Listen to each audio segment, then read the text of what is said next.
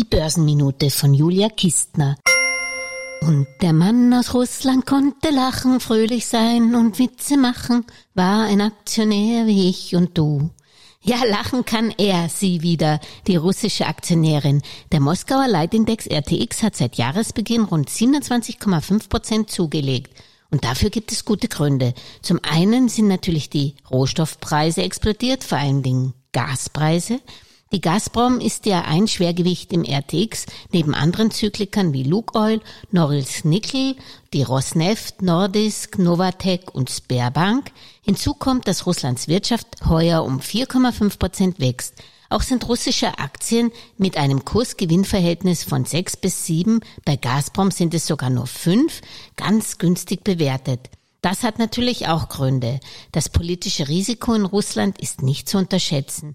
Die Schwergewichte RTE, des RTX gehören großteils natürlich dem Staat. Die Rohstoffkonzerne, die den Index dominieren, könnten effizienter sein und Rohstoffe sind per se schon sehr volatil.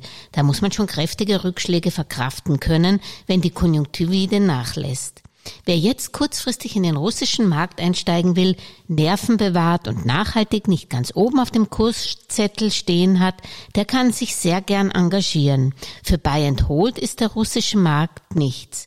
Ein bisschen Ostfantasie reicht auch.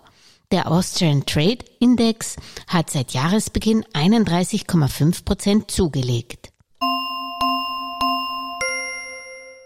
Alles Gesagte ist nur die persönliche Meinung von Julia Kistner und daher keine Anlageempfehlung und keine Rechts- und Steuerberatung. Für Verluste, die aufgrund von getroffenen Aussagen entstehen, übernimmt die Autorin Julia Kistner keine Haftung.